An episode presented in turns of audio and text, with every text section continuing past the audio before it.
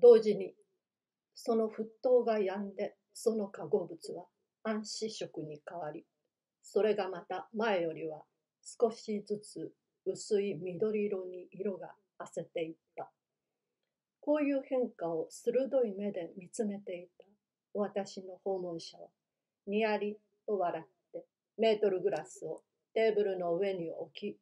それから振り向いて探るような様子で私を見た。ところで今度はと彼が言った。残っていることを片付けるとしましょう。君は知りたいですか？君は教わりたいですか？君は私にこのグラスを手に持って、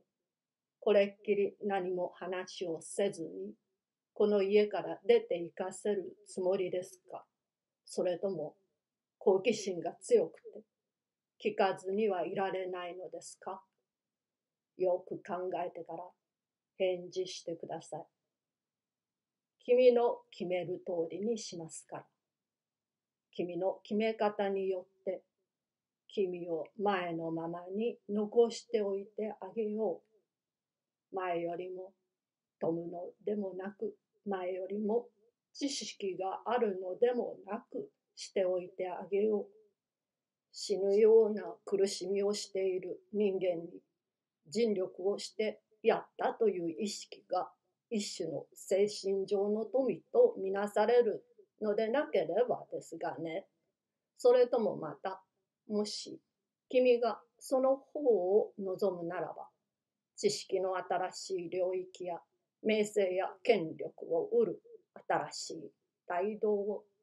立ちどころにここで、この部屋で、君の前に広げてみせてあげよ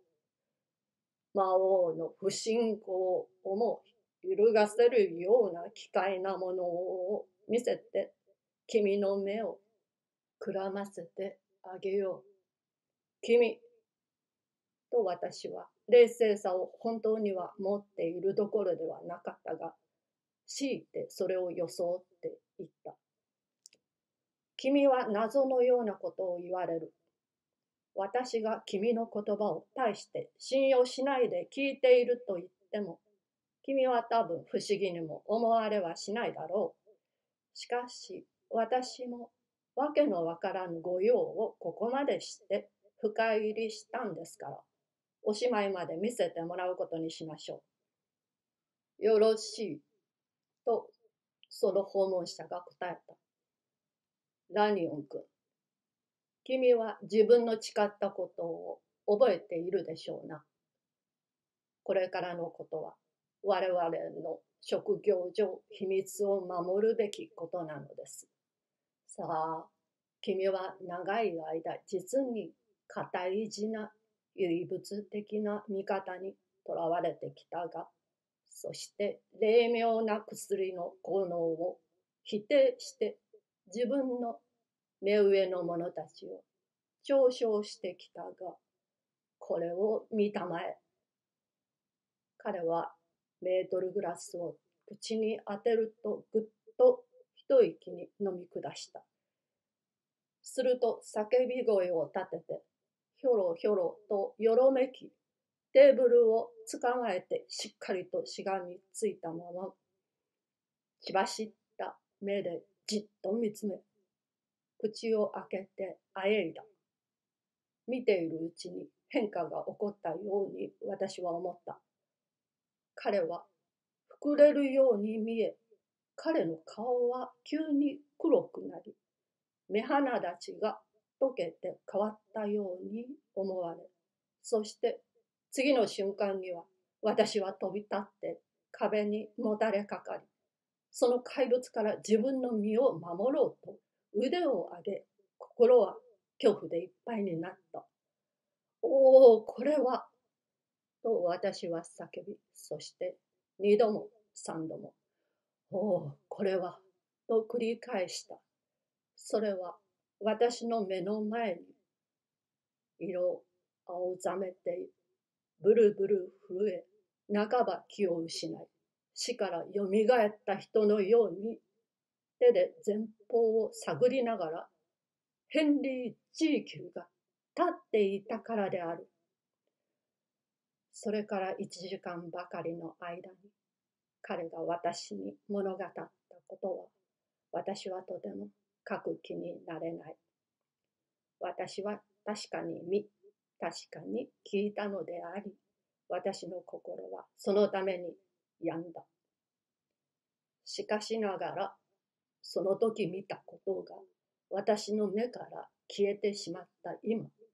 そのことを信ずるか？と自分に尋ねてみると、私は答えることができない。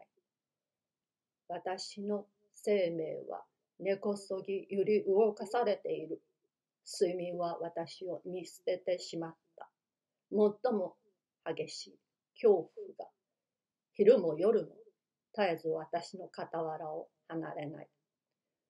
私は自分の余命がいくらもなく自分が死ななければならないことを感じる。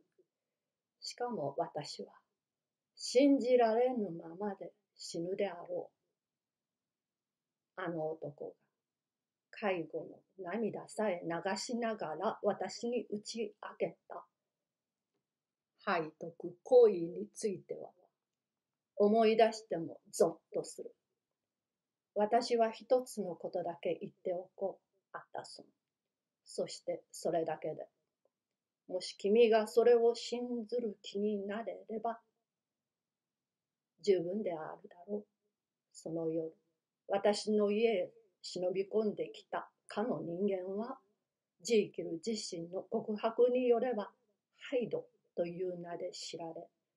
カルーの殺害者として全国の隅々までも捜索されている男なのであった。ベスティ・ラニオ